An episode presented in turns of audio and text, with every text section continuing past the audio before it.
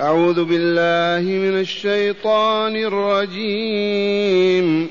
قل أمر ربي بالقسط وأقيموا وجوهكم عند كل مسجد وادعوه مخلصين له الدين. كما بدأكم تعودون. فريقا هدى وفريقا حق عليهم الضلالة. إنهم اتخذوا الشياطين أولياء من دون الله أولياء من دون الله ويحسبون أنهم مهتدون. يا بني آدم خذوا زينتكم عند كل مسجد وكلوا واشربوا. وكلوا واشربوا ولا تسرفوا إنه لا يحب المسرفين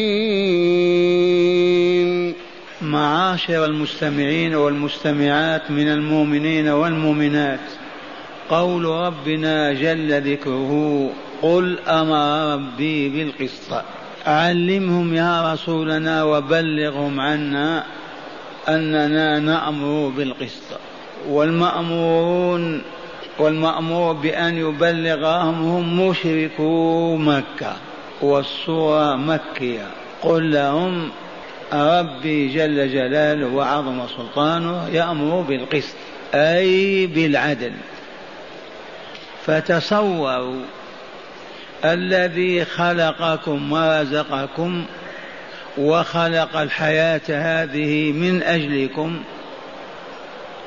فهل يصح أن تعبدوا غيره ممن لا يملكون لكم ضرا ولا نفعا؟ ما خلقوكم ولا رزقوكم ولا أوجدوكم ولا كلؤوكم وحفظوكم. هل من العدل أن تعبدوا غير الذي خلقكم ورزقكم؟ والله ما هو بالعدل. الذي أوجدني وحفظ وجودي هو أحق بأن أدعوه وأعبده بأي نوع من أنواع العبادات. فلهذا كل مشرك حائف جائر ظالم ما هو بعادل أبدا وخذ هذه قاعدة عامة. كل مشرك ظالم غير عادل منحرف حائف جائر قل ما شئت. لأن الله عز وجل خلق هذا الكون من أجلنا وخلقنا فيه من أجل أن يرى شكرنا ويسمع ذكرنا. فإذا نحن ذكرنا غيره وشكرنا سواه وأعرضنا عن ذكره وشكره فعبدنا غيره كنا والله ظالمين. ليس هذا من العدل في شيء. ولهذا قال تعالى إن الشرك لظلم عظيم. فوق ما نتصور. وجه هذا الظلم العظيم كما بينا أيخلقك ويرزقك ويحفظك طول حياتك. وخلقك من أجل أن تذكر وتشكر فتذكر غيره وتشكر سواه وتعرض عنه هو. أي ظلم أعظم من هذا الظلم. ثم هذا اللفظ شامل للحياة كلها. ربي يأمر بالقسط فعلى كل إنسان أن يقسط وأن لا يجوع ولا يظلم ولا يحيف ما دام قد أمر بالقسط على كل إنسان أن لا يحيف ولا يجور ولا يظلم ولا يعتدي. خالقه مولاه ربه أمر بقصد يجب أن نطيع الله. فلهذا لا إفراط ولا تفريط ولكن العدل القسط. سواء في أحكامنا من أراد أن يصدر حكما في قضية من القضايا في مسألة من المسائل يجب أن لا يحيف ولا يجور. يجب أن يحكم بالعدل. الذي أراد أن يقسم بين الناس شيئا يجب أن يعدل فيعطيهم كما أعطاهم الله. ما يحيف يعطي الولد كذا والبنت كذا مثلا. من أراد أن يقول كلمة يجب أن يعدل فيها ولا يقول كلمة تضر بفلان أو فلان. أو من أجل أن ينتفع بها فلان فيحيف ويجور ويظلم. وإن شئتم عرفتم أن الحياة كلها قائمة على العدل. إذا دخل الحيف والجور هبطت وفسدت. فلا تستقيم حياة الناس في هذه الحياة إلا على العدل. وابدأ بأن يعبد الله وحده. وثن بأن لا يبقى بينهم ظلم ولا جور ولا حيف. يمتنع ذلك من ألسنتهم ومن أيديهم وأرجلهم. فهذه الكلمة وحدها أمر ربي بالقسط. ما تبقي ظلما ولا حيف ولا جور ولا باطل. العدل العدل. ثانيا قوله وأقيموا وجوهكم عند كل مسجد وادعوه مخلصين له الدين. أمر بعبادة الله تعالى وحده. وأن نقبل على الله بقلوبنا ووجوهنا. وأن نخلص له دعاءنا وعبادتنا والدعاء هو العبادة. يأمرنا في هذه الآية الكريمة والرسول يبلغنا أقيموا يا عباد الله يا بني آدم وجوهكم عند كل مسجد أي لا تلتفتوا إلى غير الله بقلوبكم ووجوهكم. فاعبدوا الله وحده مخلصين له الدين الذي هو الدعاء وهو العبادة. فلا يحل لإنسان أبيض كان أو أسود أن يلتفت بوجهه وبقلبه إلى غير الله. فضلا أن ينادي يا فلان ويا فلان أعطيني أو امنعني أو احفظني. إذ خلقنا لله وحده لم نخلق لغير الله أبدا. وبين تعالى سر هذا الخلق. فقال في كتاب القرآن العظيم وما خلقت الجن والإنس إلا ليعبدوني. ما خلقتهم أبدا ليعبدوا غيري. ما خلقتهم ليعرضوا عني وعن ذكري. خلقتهم كما خلقت الملائكة. إلا أن الملائكة فطرهم على أن يعبدوه فقط. ونحن مبتلون وممتحنون لأن لنا منزلان منزلين إما الجنة وإما النار. فمن أطاع الله عز وجل وعبده بما شرع زكى نفسه وطيبها وطهرها وأصبح كالملائكة يسكنه الجنة ويدخله دار السلام. ومن لوثها وعفنها بالشرك والذنوب والمعاصي أصبح من عالم الشقاء فهو في النار عالم الشقاء. ومع الأسف توجد مقابر وقباب وقبور في بعض المساجد وترى جهلة المؤمنين يقبلون على ذلك الضرح يدعون ويستغيثون. الصلاة صلوا إلى القبلة. وإذا سلموا يقفون على السيد الميت ويدعون ويستغيثون ويسألون. ما قرأوا هذه الآية؟ أقيموا وجوهكم عند كل مسجد وادعوه وحده مخلصين له الدين. ثانيا ذكرنا بالفناء وزوال هذه الدنيا والانتقال بعدها إلى دار الخلد والبقاء. وبين لنا ذلك حتى لا نرتاب أو نضطرب ونقول كيف؟ قال كما بدأكم تعودون. لا تسأل كيف. كيف يحيينا الله عز وجل بعدما متنا؟ وانتهت حياتنا. كيف؟ الجواب كما بدأك. كيف أنت؟ الآن في مجلسنا هذا قبل 150 سنة والله ما كان واحد بيننا موجود. أبدا. كيف وجدنا؟ إذا كما بدأكم تعودون فلا تسألوا عن قدرة الله كيف يتم ذلك. كما بدأكم تعودون فقرر في هذا عقيدة البعث والجزاء. هذه العقيدة معاشر المستمعين ولقد سمعتم الكثير عن هذه القضية. الإيمان بالله والإيمان بالبعث الآخر. ركنا العقيدة الإيمانية الإسلامية. إذا ضعف الركن الأول والثاني انهزم العبد ولا يستطيع أن يعبد الله ولا يقدر على عبادة الله. إن كنتم تؤمنون بالله واليوم الآخر. ذلك لمن كان منكم يؤمن بالله واليوم الآخر. فلهذا بعد التوحيد أوجد هذا المعتقد كما بدأكم تعودون. وإذا عدنا لأي شيء نعود؟ نغني كما غنينا في الدنيا ونرقص نعود لماذا؟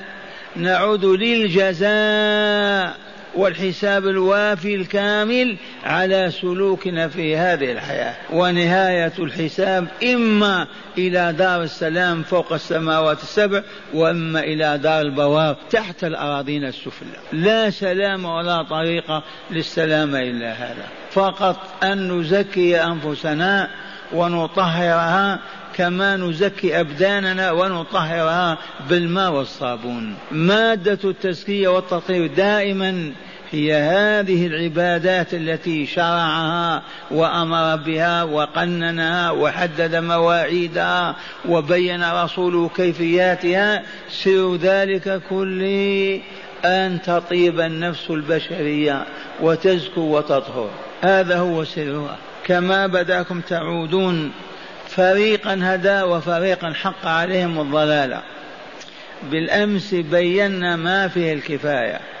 الهداية والضلال بيد الله. الله يهدي من يشاء ويضل من يشاء. سلم هذا لله. الله يهدي من يشاء. هدايته لينزله بجنبه. في الملكوت الأعلى ويضل من شاء ضلاله ليبعده عنه وينزله إلى أسفل سافلين. هنا هل من المعقول هل من المنطق هل من الذوق هل من العقل؟ نقول ما دام تعالى يهدي من يشاء ويضل من يشاء هيا ننغمس نحن في الربا والزنا وقتل النفس والخيانة والخداع. نقول لأن الله لو شاء أن يهدينا لهدانا. هذا يقوله عاقل هذا كلام ومن هنا بينا للسامعين والسامعات أو المستمعين والمستمعات ما دام أعلمنا تعالى أنه يهدي من يشاء ويضل من يشاء معناه هيا نفزع إليه ونطرح بين يديه ونسأله الليل والنهار أن يهدينا ولا يضلنا. لا أننا نركب رؤوسنا ونعصي الله ونتمتع بالباطل والشر. هذا طيش وحماقة وسوء فهم وموت عقل. فهمتم هذه؟ ما دام قد ثبت عندنا بالنص القاطع أن الله يهدي من يشاء ويضل من يشاء. هذه الحال تستدعينا يا عقلاء أن نقبل على الضلال يعني؟ هذه تطلب منا أن نطرح بين يديه الليل والنهار ونسأل هداية ونستعيذ به من الضلالة. لأنه يملك هذا وهذا. فلهذا يجب أن نسأل الله هدايتنا طول العام بل الليل والنهار. ويكفينا في كل ركعة اهدنا الصراط المستقيم. هو الذي علمنا هذا. قراءة الفاتحة واجبة في كل ركعة. لأن فيها حمد الله والثناء عليه وتمجيده والتملق له من أجل أن يقول له اهدنا الصراط المستقيم. فهمتم هذه ولا لا؟ نحمد الله الحمد لله رب العالمين. نثني عليه الرحمن الرحيم. نمجده مالك يوم الدين. نتملقه نتزلف إليه. إياك نعبد وإياك نستقيم. نستعين. لا نعبد إلا أنت ولا نستعين إلا بك. هذا التملاق لأجل ماذا؟ من أجل أن نقول اهدنا الصراط المستقيم. وهو الذي علمنا هذا. هو القائل قولوا الحمد لله رب العالمين الرحمن الرحيم مالك يوم الدين إياك نعبد وإياك نستعين. اهدنا الصراط المستقيم. صراط الذين أنعمت عليهم غير المغضوب عليهم ولا الضالين.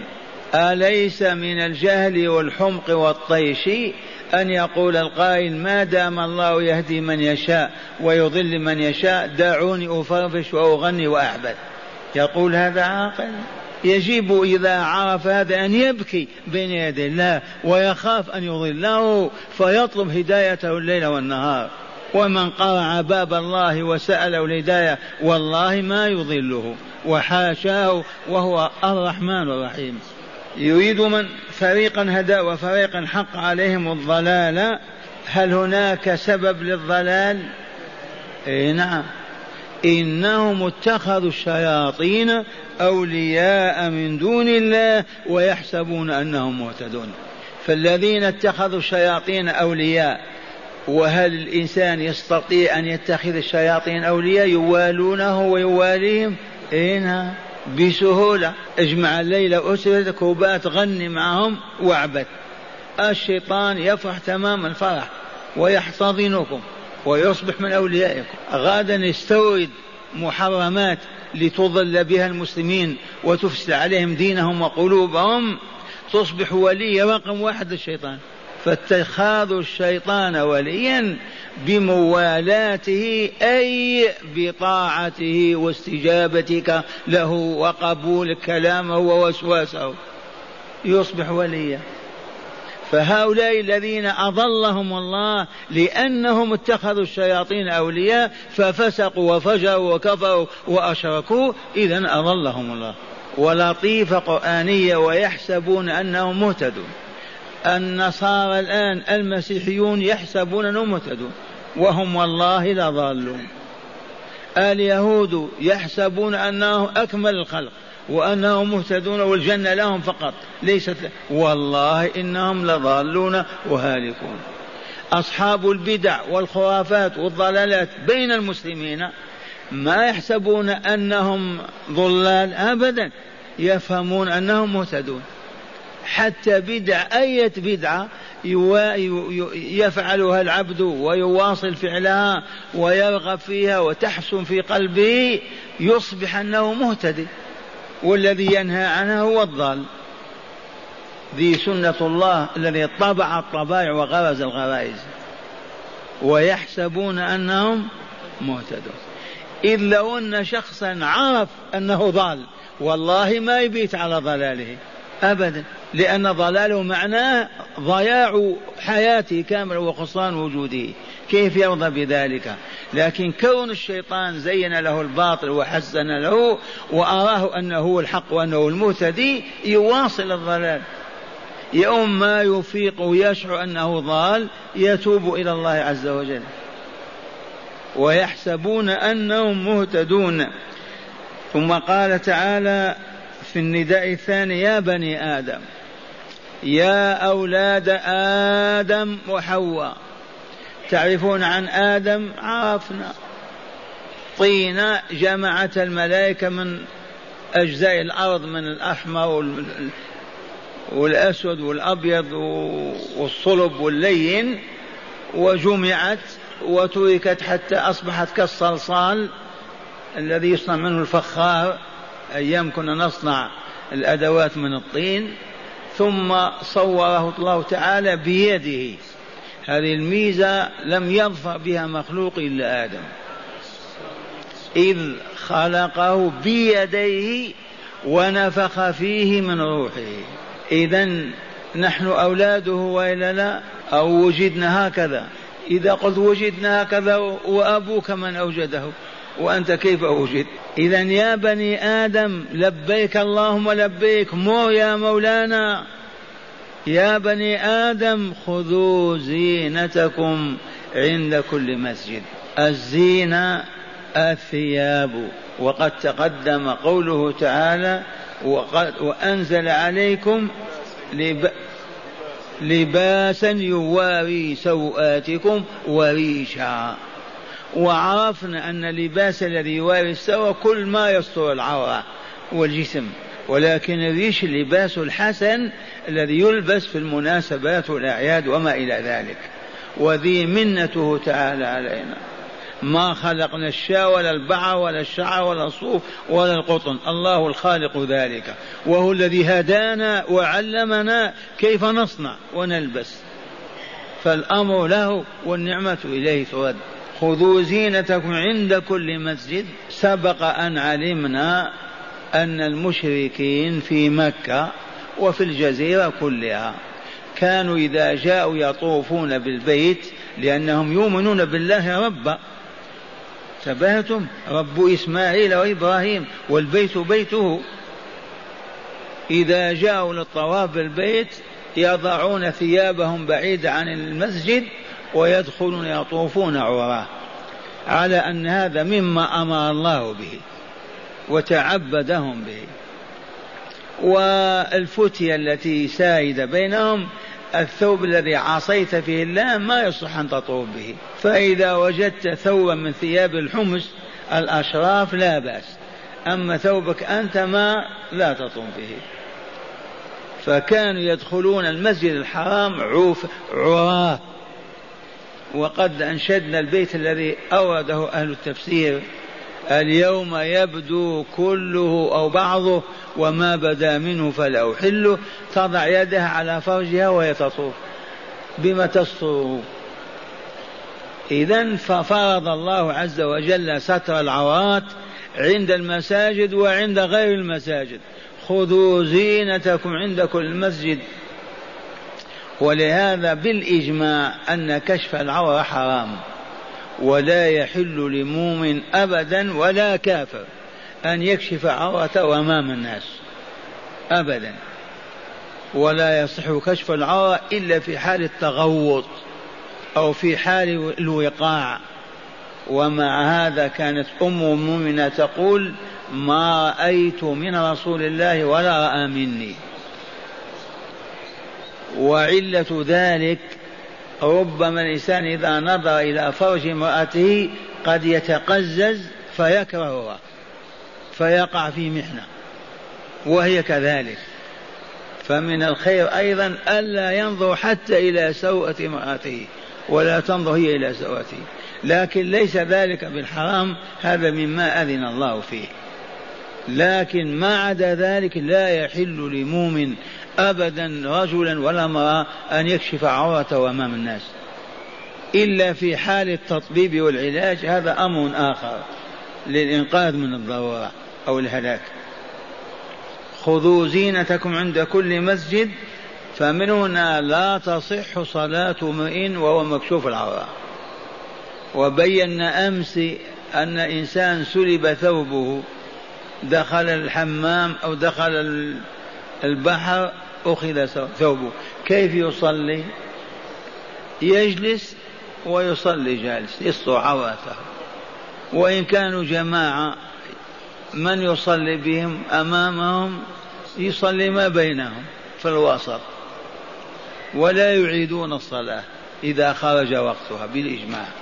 وقوله تعالى وكلوا واشربوا بمعنى أنه آذن لنا في اللباس وزيننا وجملنا به وهو الذي أنزله وهو الذي علمنا كيف نلبس وهو وكذلك الطعام والشراب.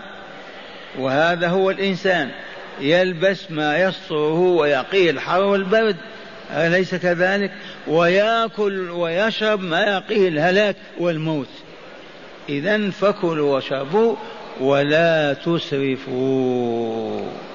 هنا قل من نجا كالأمر بالقسط كذلك هنا عدم الإسراف لأن الله لا يحب المسرفين. فما هو الإسراف؟ هو مجاوزة الحد في الأكل والشرب واللباس والمركوب والسكن وهذا الموضوع موضوع من أهم المواضيع.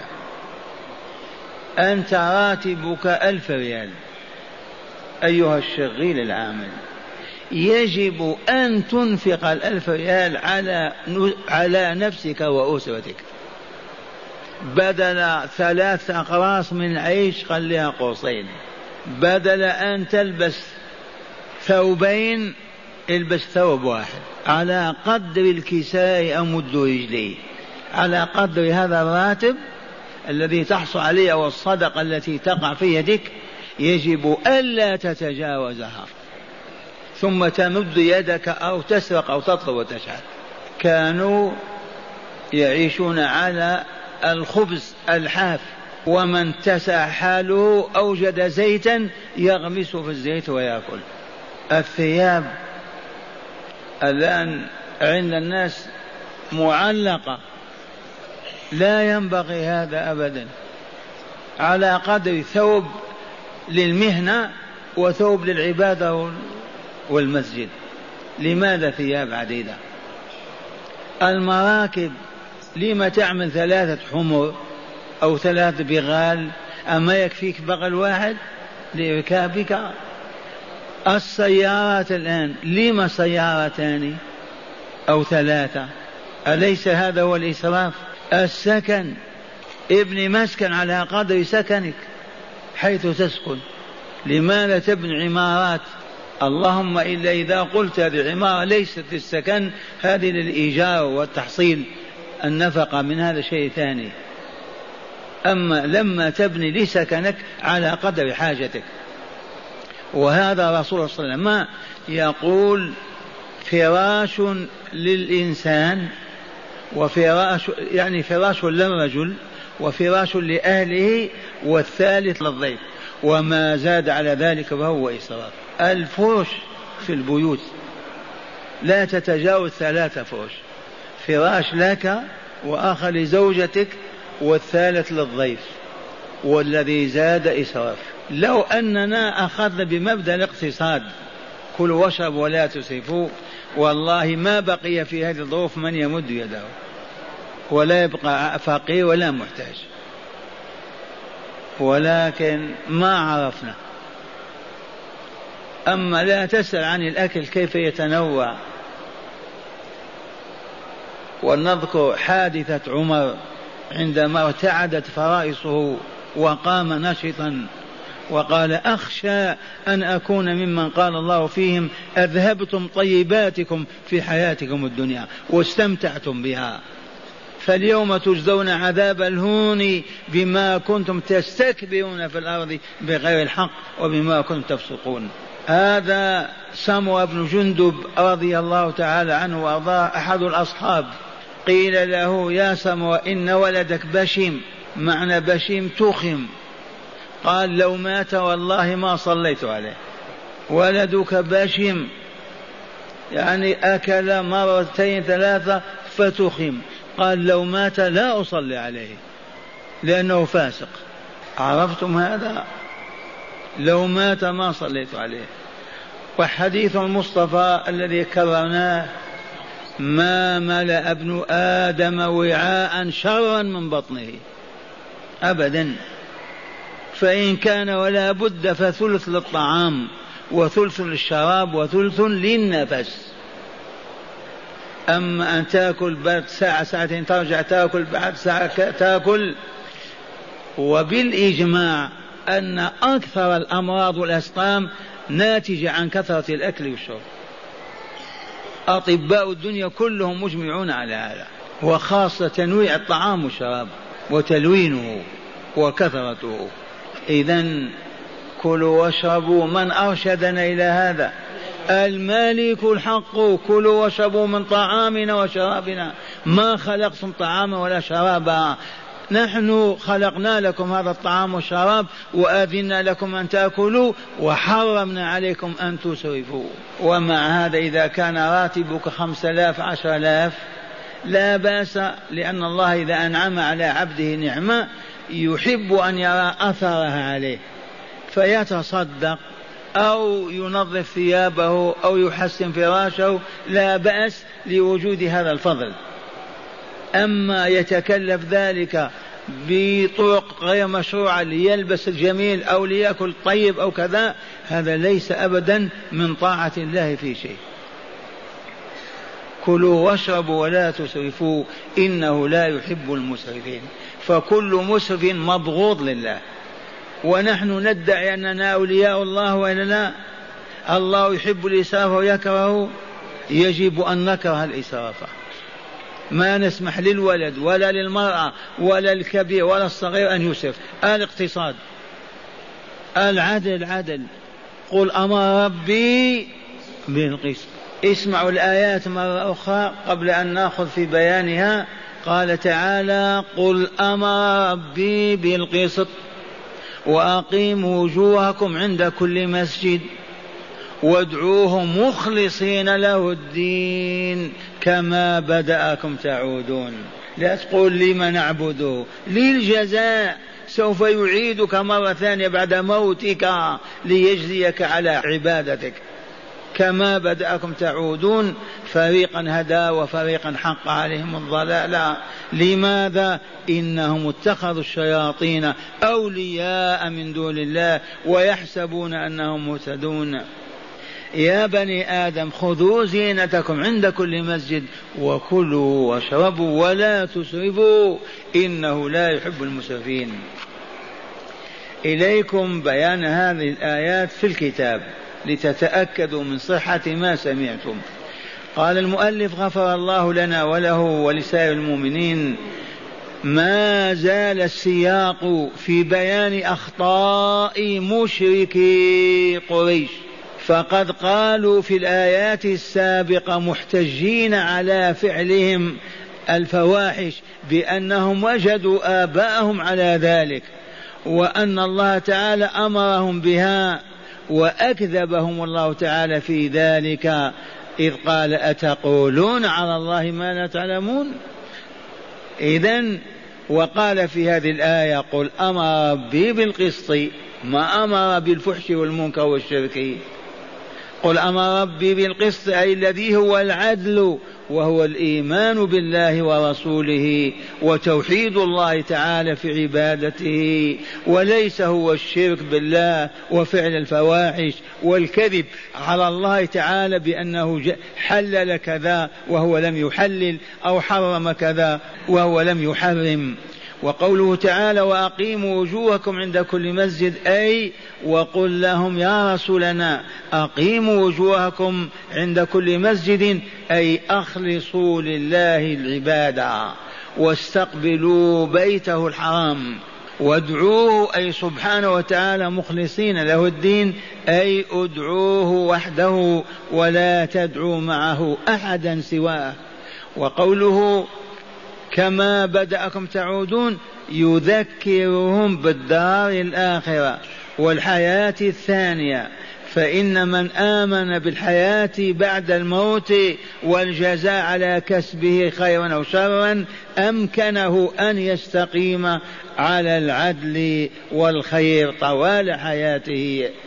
وقوله تعالى فريقا هدى وفريقا حق عليهم الضلاله بيان لعدله وحكمته ومظاهر قدرته فهو المبدئ والمعيد والهادي والمضل له الملك المطلق والحكم والحكم والحكم الأوحد فكيف يعدل به أصنام أو كيف يعدل به أصنام وأوثان؟